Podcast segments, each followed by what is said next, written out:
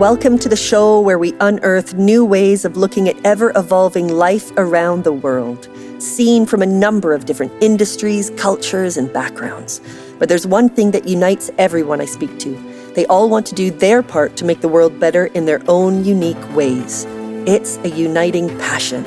Whether they're from the commercial world, third sector, or public sector, from the global north or the global south, my name is Philippa White, and welcome to TIE Unearthed. Hello, and welcome to episode 55 of TIE Unearthed. Now, it's an election year in Brazil, and as many of you will know, it's a big one. Bolsonaro in power, Brazil's democracy on the rocks, and a country extremely impacted by COVID where basic human rights are worse than we've ever seen them. So I felt it was fitting to speak with my good friend Ivan Moraes.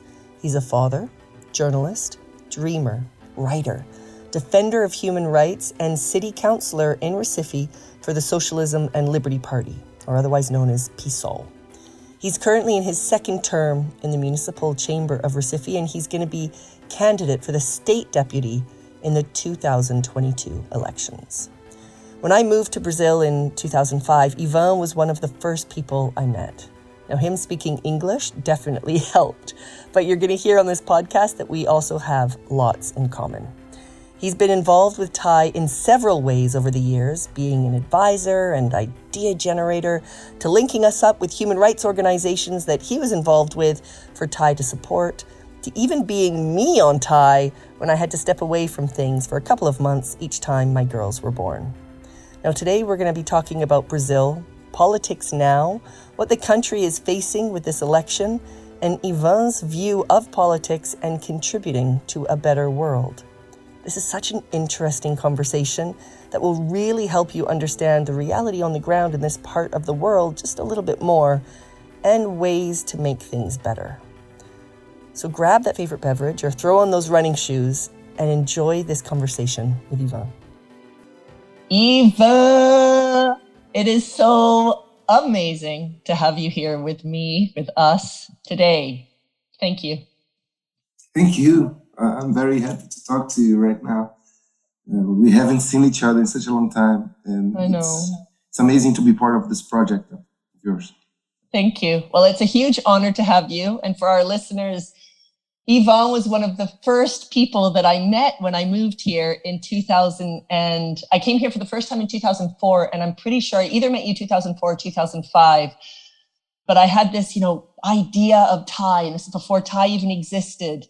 And I had, you know, I was meeting with different people, and Ivan immediately was like, this is interesting. And since then, you know, we've been involved. You, when I had Bia, when I had Maya, you took me over my role and kind of helped organize things and, and keep things running. And you've been involved with TIE both from a mentorship point of view of me arriving in Brazil and not speaking a word of Portuguese and you speaking to me in English and being very patient and uh, all the way through to now having you here. So it's a huge honor to have you with us. I really appreciate it. And I just can't wait to tell our listeners about where you're at now, because it's been an incredible journey from human rights, NGOs to now government and politics. So perhaps you can start by telling our listeners about you before politics. It's a hard question because uh, what is politics, right?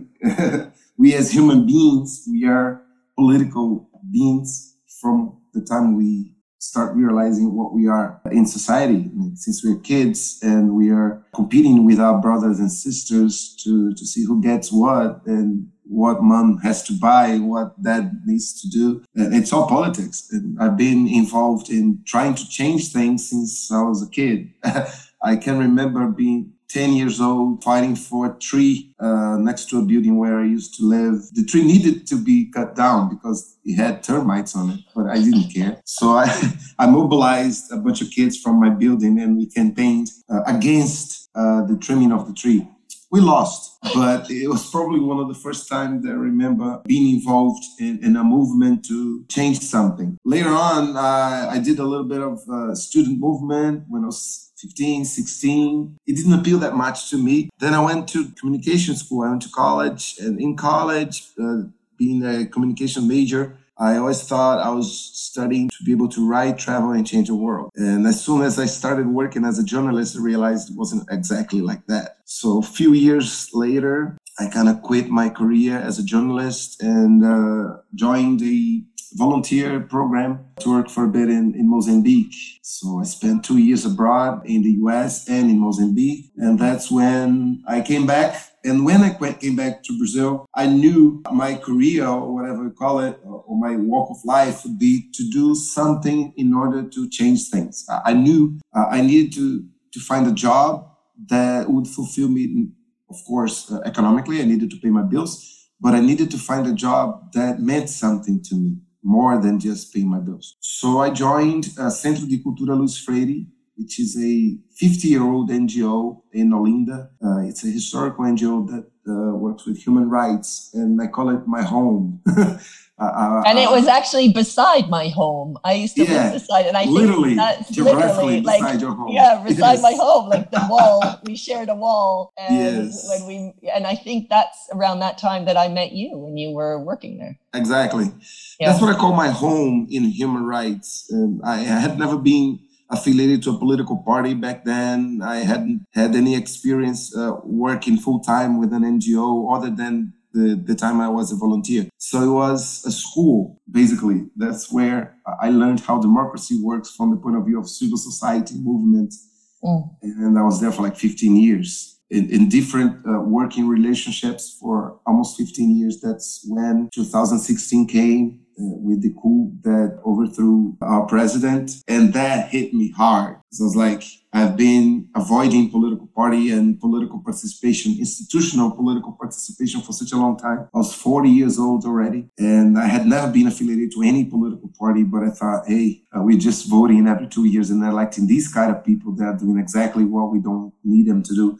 And it's yeah. the same guys that get reelected year after year, election after election. And then I thought, mm, maybe it's time I do something else. And then in uh, 2016, I signed up to PSOL, the, the political party that I'm at right now. I ran for elections for city council and I won. So right now I'm on my second term as a city councilor in Recife. Uh, it's my second and last term because uh, I have it as a mission uh, not to run uh, more than three times for the same job. I think in politics, I think, I don't know if Churchill said that this quote keeps coming with different authors all the time, but in politics, politicians and diapers need to be changed every now and then for the very same reasons. Yeah, so, beautiful. oh, I like that. I haven't actually heard that. Brilliant. I heard it so so many times. I, I'm not really sure who said it for the first time. Two terms in Brazil means eight years four yeah. and then four years of a uh, legislative term. I think it's more than enough for you to, to do a lot of things. Uh, then you can get reelected and you learn more and you can do more. But then you need to move on so that more people can do the same job and the same mission. Yeah. You know, to that point, I mean, we need to fight against Bolsonaro getting in, and I think Lula is the only other option. But that to that point, it's kind of nuts that it's the only other option. like, right? He's already done so many terms, and but it's our only option. Yeah, it's exactly like that. Right but now, it's just nuts. Hmm, in Brazil right now, there's no political debate possible. There's no possible political debate right now, as long as we have a government that doesn't care about democracy and the republic itself. So it doesn't matter if you're liberal, it doesn't matter if you are conservative, it doesn't matter if you're progressive, if you're communist, if you are whatever you are. If you stand for republic and democracy, there's no room for this kind of debate right now because the central government is occupied by the militia. Before we can start to having any kind of political debate, before it happens, we need to we need to get out of this insane situation that we're in. Yeah, I know. We need I to overthrow Bolsonaro right now. I am, as you know, I'm a socialist, uh, I'm a leftist but I would very comfortably vote for somebody in the right right now if I knew they had the chance to overthrow Bolsonaro as soon as possible. We need to get back to a time where we can actually debate, discuss, disagree, and it's just not possible right now. So obviously your work in politics isn't on the sort of national level, even though, I mean, it all kind of feeds into one another. But I think what would be really helpful for our listeners, just in a few words, if you can just help people, because our, our listeners tend to come from the UK and the U, US and Canada and a few people in Brazil, but can you help people just understand the social background, just to provide a little bit of context to what we're going to be talking about now? To kind of explain a little bit of the context from where I talk, I'm a white guy from a middle class family in Recife, which is in the northeast of Brazil. Brazil, a developing country for a long time, always developing country, a country with a lot of wealth as well as my city, my state of Pernambuco, but a country and a city and a state that are marked by inequality, by a, a, huge social gap where a few people can live very comfortably and a lot of people uh, lack basic, basic rights. Uh, live in a city where more than half of our city is not attended by primary health. We live in a city where most of the city is not equipped with sewage. We live in a city where more than 70,000 families don't have a proper place to live. And we also live in a city where some families are very, very, very, very rich. So I think uh, inequality and the social gap are one of the primary signatures of Brazil and Recife. And right now, over the last few years, I mean, you've been living here for what, 20 years. Yeah. But I'm positive 18, that yeah. you have never seen our people so poor. You have never seen so many people uh, asking for money in the streets, into the super, getting into the supermarkets to take a chance with the people that can actually buy stuff. I mean, the prices are over the top. We have never, in my lifetime, I mean, I was born uh, when the country was moving towards the end of our last dictatorship. And I had never seen my country and my city demonstrating so much poorness, so much inequality, so much violence So we've been living through a difficult time in a difficult place. It was never easy for us here. I mean, inequality has always marked us, but uh, I've never seen it get so so bad as it is right yeah. now. And obviously, I mean, the government has a huge part to play, but COVID was really tough. And it was. Uh, yeah. And when you just don't have the basic infrastructure and, and human rights. And then something like a pandemic happens and it just, oh my God. What I see on my doorstep in Olinda, um, I have never seen it, never seen it like this. It's very symbolic that the current president still claims not to be uh, vaccinated. Still, still. Yeah, I haven't. His, uh, his uh, vaccination card, uh, he declared uh, secrecy in his. It's not public for for us to know if the president has been vaccinated for COVID. But he claims he hasn't. He's a he's an interesting Very character symbolic. that Bolsonaro. Yeah, I know. So Ivan, I mean, you, you, touched on it actually, and maybe you feel like you've answered it already, but I do just want to make sure that you feel like you have answered it. You know, what got you into politics, and why do you think that is the place that you can make the biggest impact. So obviously having worked in human rights, having worked with NGOs, I saw your impact. And I remember listening to your stories and being somebody who came from advertising and coming to kind of bring these two worlds together and meeting you. I mean, I don't even know who put us in touch, but I mean, it was a present that arrived from you know the stars because it was kind of suddenly meeting this individual who was so passionate and really properly making a difference and putting your life at risk many times. And i remember you just telling me those stories and you're you saying how your parents were a little bit concerned about some of the things that you were doing because you were properly fighting for human rights and and on the front lines. And many of the movements that happened in Recife and you know you've always been at the front of it and really fighting. And as somebody who sees politics as a really difficult place to be to really properly make impact and I just wonder, yeah, I'm curious to know your response to that. It's always funny uh, when people ask, the question comes in different forms, but basically, why did you choose going to politics? And I never feel I had a choice. I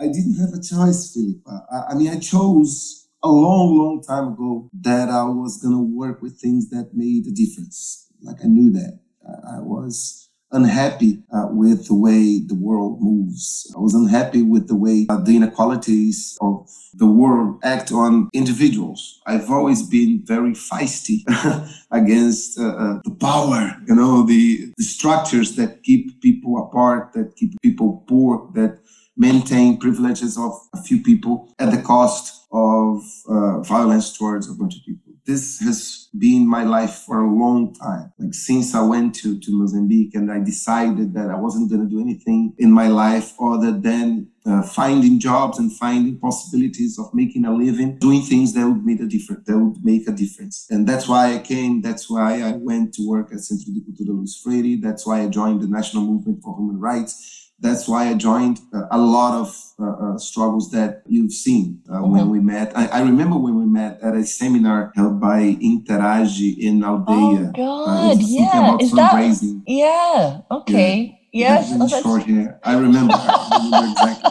I did.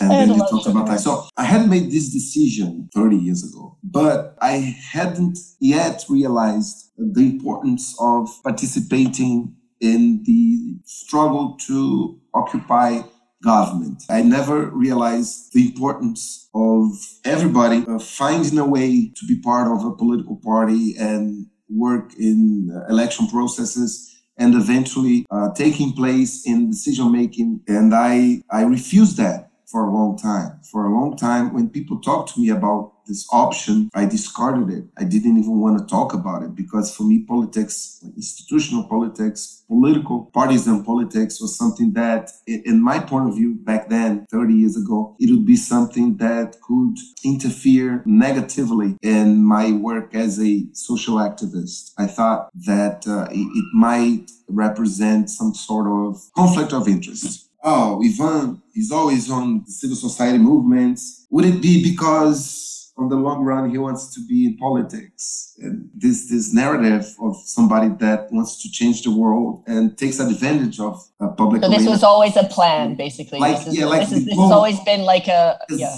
As if it would be a goal to be in politics and to uh, to participate on elections, for example. But then it took me a long time. It took me 40 years of living. It took me 20 years working in human rights to realize that it's not like we have an option. We live on a theoretical democratic republic, and if you, by the social contract or by your own interest, you decide that you want to live in a democratic republic, it means that you have a duty towards the republic that you want to build. Mm. And this duty cannot be only voting in every two years. I mean, you need to participate on the real decision making processes. And that's what led me to join a party in 2016 because I thought, hey, in Brazil, we have to vote. I mean, it's it's not only a right, it's also a duty. It's not only voting because the actual decisions it took me a while to realize that, but the actual decisions regarding elections are taken before we go to the ballots because the parties are deciding who's going to run, who's not going to run, who's going to run with more money to campaign, who's going to run with less money to campaign. The parties are deciding whether or not they're going to join other parties in coalitions. And all these decisions are made before the campaign even starts. As Brazilian, when we go to vote, we actually uh, deciding after uh, the parties have already decided. It's like we go to the okay, supermarket yeah. and maybe we want to buy pineapple. But whoever runs the supermarket uh, decided that I would only choose between mangoes and bananas. And I will have to choose mangoes, bananas, or not choose at all. That was a huge hit. It was kind of an epiphany for me. Like, I'm doing a lot of work. I mean, I, am putting my body at the stake a lot,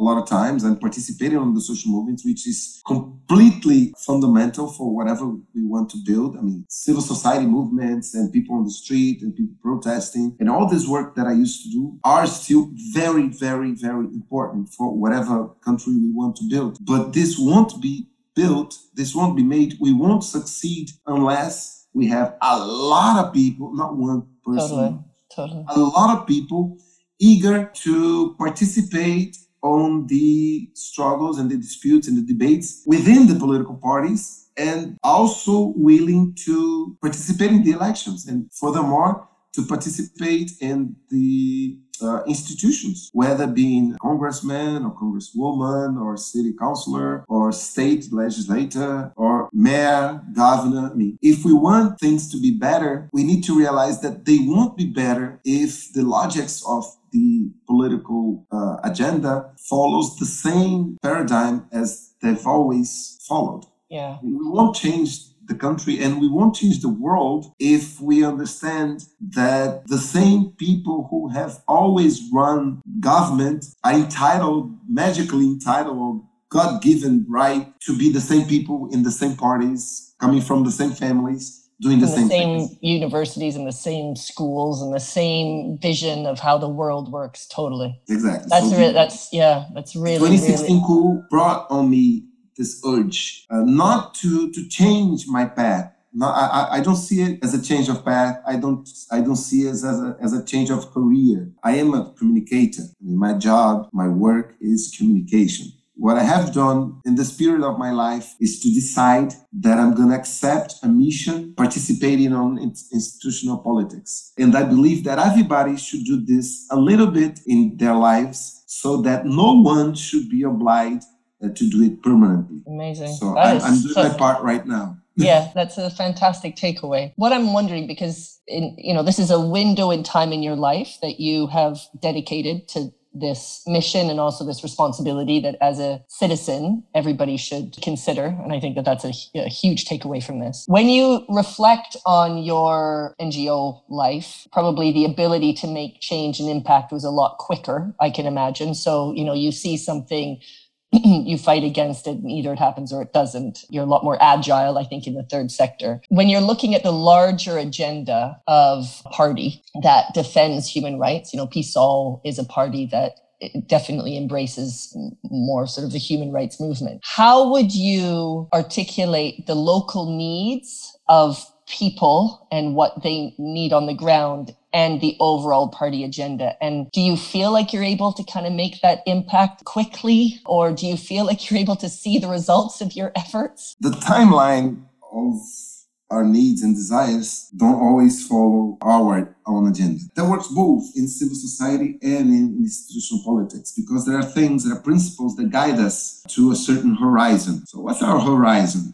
Horizon is a, world and a country and a city and a state. Uh, what I'm doing in Recife right now, I, I could be doing in any city of the world because we have very similar horizons. Despite the fact that I live in a city and I work in a city with certain characteristics, a lot of the things they're trying to, to deal with here are very similar to what people are trying to deal with in, in many, many, many, many cities around the world. Uh, we want uh, to live in a place where the state government uh, has a, a role to guarantee human rights. So I want to live in a place where people can be attended by healthcare, where schooling is universal, where public media is available to expose also all sorts of different speeches or ideas or creations I want to live in a place where men, women, and people that don't define themselves as men or women are treated the same with the same respect. I want to live in a place where people are not judged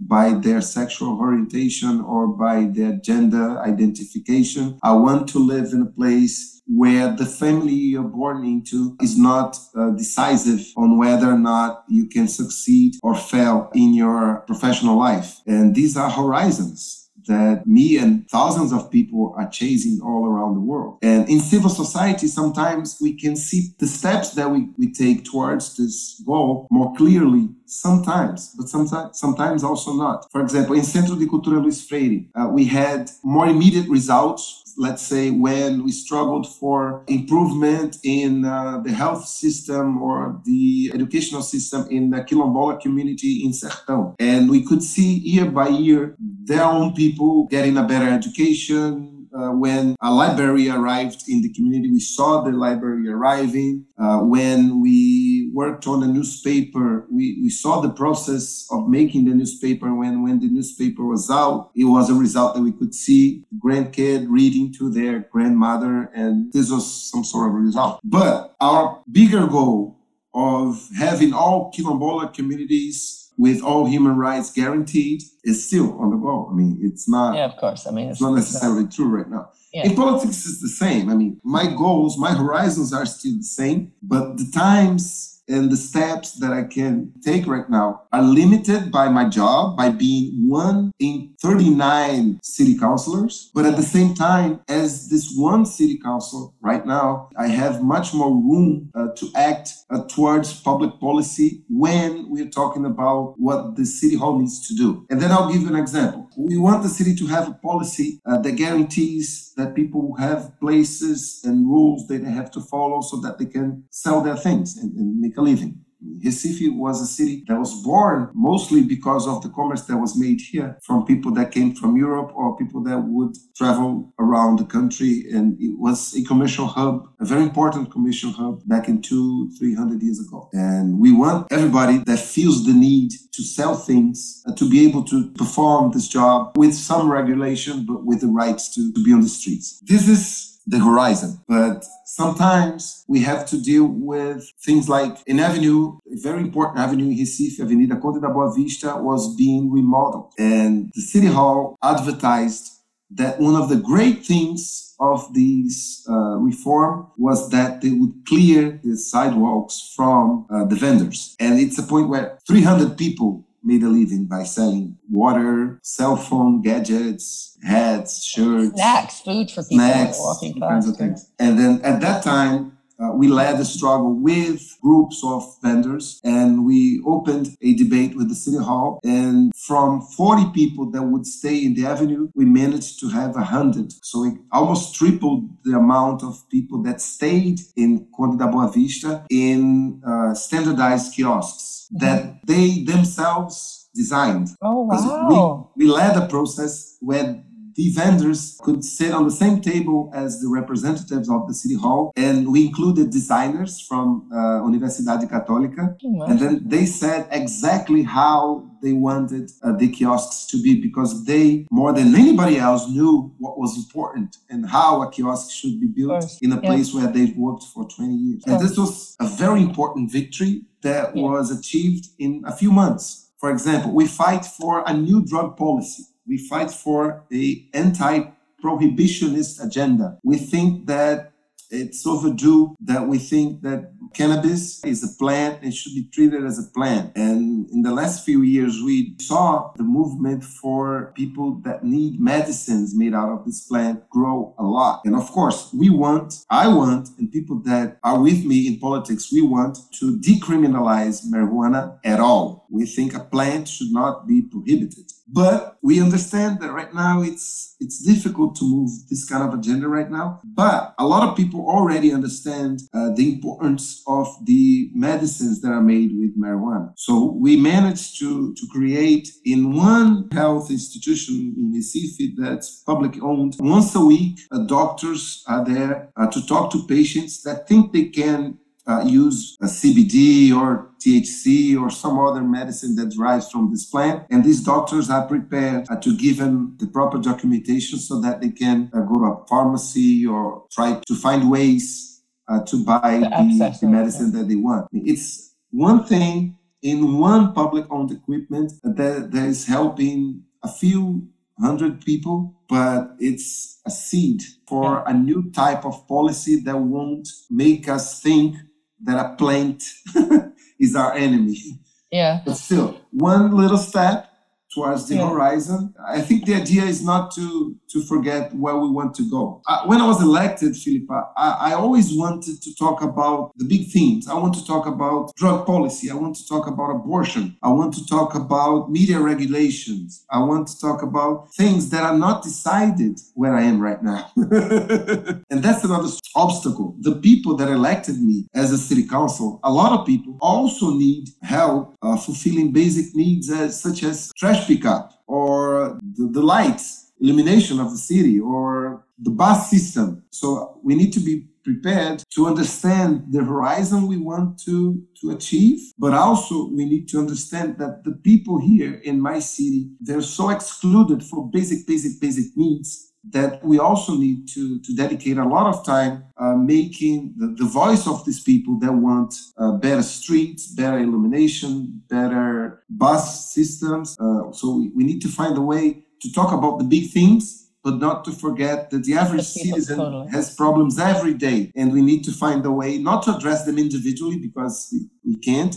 but to address these issues that interfere more with people's daily lives. And that's basically what people need people want uh, from a city councilor, which is the politician uh, that is closer to the population. Polarization is something that I think is on everyone's minds, particularly now when we're about to get into election season. But I think there's something very interesting about local politics that perhaps uh, doesn't maybe see this as much. And i'm just i'm just curious to know you know people aren't necessarily driven by ideology as much as actual need in local politics from what i understand especially in smaller towns. And the party of the mayor for example almost doesn't matter. It's almost the person and their history. And and how they're living. And and i'm just wondering how much you think people's needs in the current living situation you know even the pandemic for example will affect these national elections. Polarization is kind of like a fashion word right now. It brings me mixed feelings because i thought in brazil since uh, our last military dictatorship uh, ended in 1986 at the end of the 80s we've always had uh, strong parties uh, bringing up a leftist agenda and other parties bringing a right wing agenda. Uh, we've had polarization between PT, Workers' Party, and PSDB for a long time and many consecutive times. Uh, we had uh, Lula against uh, Fernando Henrique, Lula against José Serra, against Geraldo Alckmin, who's now with Lula. We had Lula against, or Dilma against Aécio Neves. And these were all uh, elections where uh, we polarized. We had people bringing up a more, say, uh, welfare agenda and people bringing a more uh, liberal agenda as neoliberalism from the program of PSDB for a long time.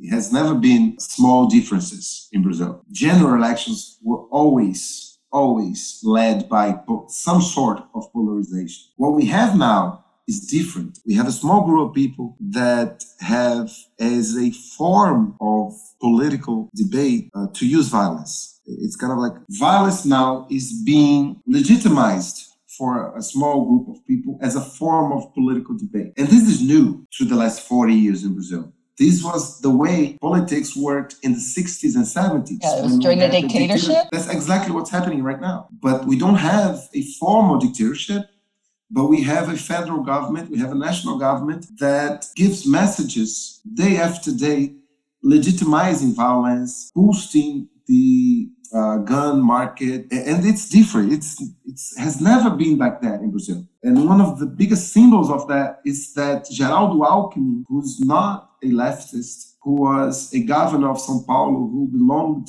for a long time to PSDB, which was the biggest right-wing party for the last 20 years. He joined Lula.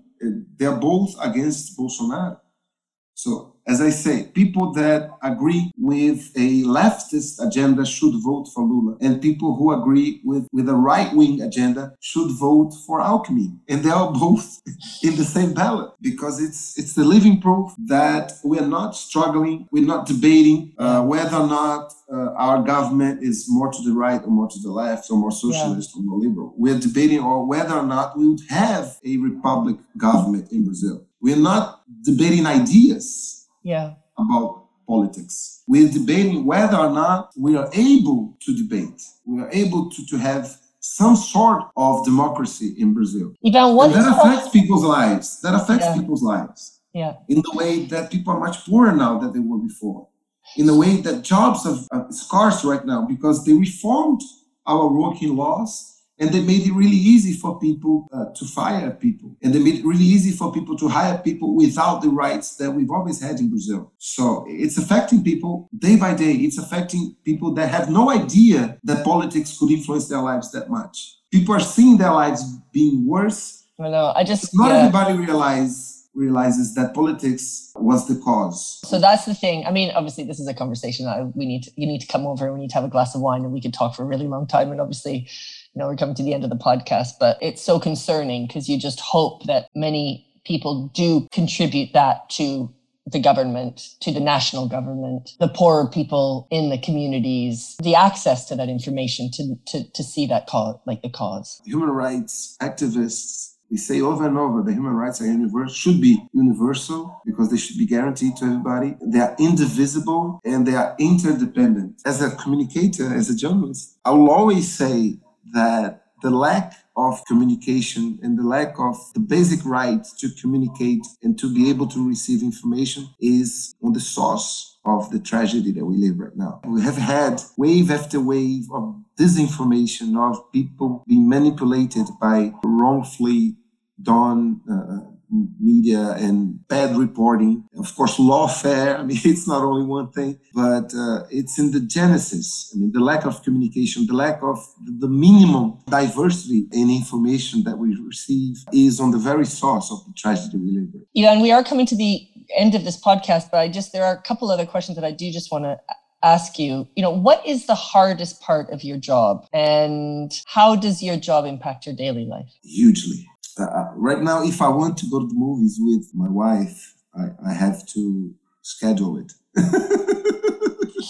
I, I do I no longer own my own agenda. I no longer own my own days, my own nights, my weekends. It's a mission. It's a I, I don't like to say sacrifice. It's, it's not that it's, it shouldn't be a sacrifice, but it's a mission. It's and it takes a long time. I mean, the biggest impact is the amount of time that I don't have anymore for me, myself, for my family, for my friends. But also the, the amount of exposition that I have. When people criticize, I mean, it's okay. But people cursing at me sometimes on social media. I mean, this is this is bad. This, yeah. But it's not that much. I, mean, I, I must say honestly I don't get much hate. Yeah, just for our listeners, Ivan's a very popular politician. You are. I mean, a lot of people have. You're very well. You're very charismatic. Your beliefs. I mean, they're really in line with a lot of the values that many people are wanting the world to go in that direction. So you're you're not carrying something that's hugely polemic. Yes. And I also try to debate in a high level of tenderness. I am very radical in some of my ideas, but I'm very flexible on the debate because I realize we are different people, we come from different places, and we have to be generous when we talk to somebody that on the first moment disagrees with you. So I try to exercise this method. The hardest part is that I have to deal every day with problems that I can't solve to deal with problems that happen and you can't fix at all. It's impossible to fix. One thing that I, just as an outsider looking in, the last time that we got together, and this was, I think it was at the beginning of the pandemic, and I met with you to just brainstorm different ways of being able to help in Recife and and we went for lunch and it didn't stop. Like we sat at a table and you know, okay, you were in theory working because it was a working day and it was sort of during working hours, but I can imagine that was not limited to just us going for lunch. I imagine when you talk about having to book the time to go to the cinema with your wife, I'm pretty sure that this would happen there too. It's just constantly having people come up and talk. I mean, one, you're a known character, but I think it's not just that. It's in this role, there's always somebody wanting to say something or wanting to know something or wanting to pitch something or wanting to, and you just, and you, in the role that you're in, you have to be on and you have to treat people with respect and be, you know, I just think it must be so hard. A lot of times I like it. I had it as a, uh, principle not to change change my habits. So I still go to parties. I still try to go to the movies when I have the time. I still go to the beach. I'm very available. I mean, my body is always in public places. Yeah. I'm not hidden any time. So I, I, try to be the same person. I still take the bus. I still ride my bike. And a lot of times I do like when people come up and say, Hey, Ivan, is, are you Ivan? I like a job congratulations. Yeah. yeah, yeah, yeah. It's nice because you get recognized for something that you're doing. Yeah. Sometimes it's harder because sometimes people want to take advantage of the opportunity to talk to you because you are in a public place anyway, and uh, to yeah. have a meeting. And, yeah. and it's hard because, you know, it's better when you schedule a meeting so that I'm prepared to receive your pitch or, or your demand and yeah. I'll be prepared to give back to you. What keeps you up at night and what gives you hope? What keeps me up at night? When I have to make a decision that's not so easy. Because a lot of decisions that I make every day are really easy for me because I base myself on principles. But sometimes it's not so much black and white. When there's a decision that is a tough decision that regards whether uh, or not I will vote for a law that I don't love, but it can be important. The gray area keeps me out at night. And what gives me hope is when I see people organizing because the six years working as a city councilor, I realized that there's nothing that the people cannot do if they are organized. Every time you have a lot of people mobilized and organized for a cause, they will move forward. And when I see it happens, it, it does give me hope. It does, yeah. it touches me. Ivan, we have come to the end, but I just wonder, is there anything that I haven't asked you that you'd like to tell our listeners? I loved our conversation. One thing that you haven't asked, uh, but I should have said, is the importance of us talking about politics more. I know a lot of people don't want to talk about politics. Uh, I know a lot of people, especially in Brazil, especially the youth, uh, they don't see politics as something that they can assess or they should assess. But uh, I make a point of talking about politics with a lot of people. I try to reach uh, the ordinary citizen. Every Friday, I hop into three, four buses and I will talk on the bus about what I did on that week. I'll be like, hey, I'm Ivan, I'm a city councilor. I work for you. And as your employee, I'm here on the bus talking to you about what I did with the salary that you pay me. And then I go on and on. On Monday, I did this and this and that. On Tuesday, this. Because I think it's important for the people to realize what are we doing actually, other yeah. than just go vote for me at every two years. So let's talk about politics. Let's yeah. understand that politics is not an option. Since the moment we are born, a lot of things that occur and interfere in our lives are decided in the political arena. And to ignore it or to make believe it doesn't happen and you will live without necessarily thinking about it, it doesn't help because it will affect you anyway, whether you participate or not. So you better participate. I actually chose two quotes. One uh, is by Chico Science. Yeah. When in the 90s, he said, um passo à frente e você não está mais no mesmo lugar. One step forward and you're not uh, standing still. You're not in the same place as you were before. Us, gives us the idea of a call to action.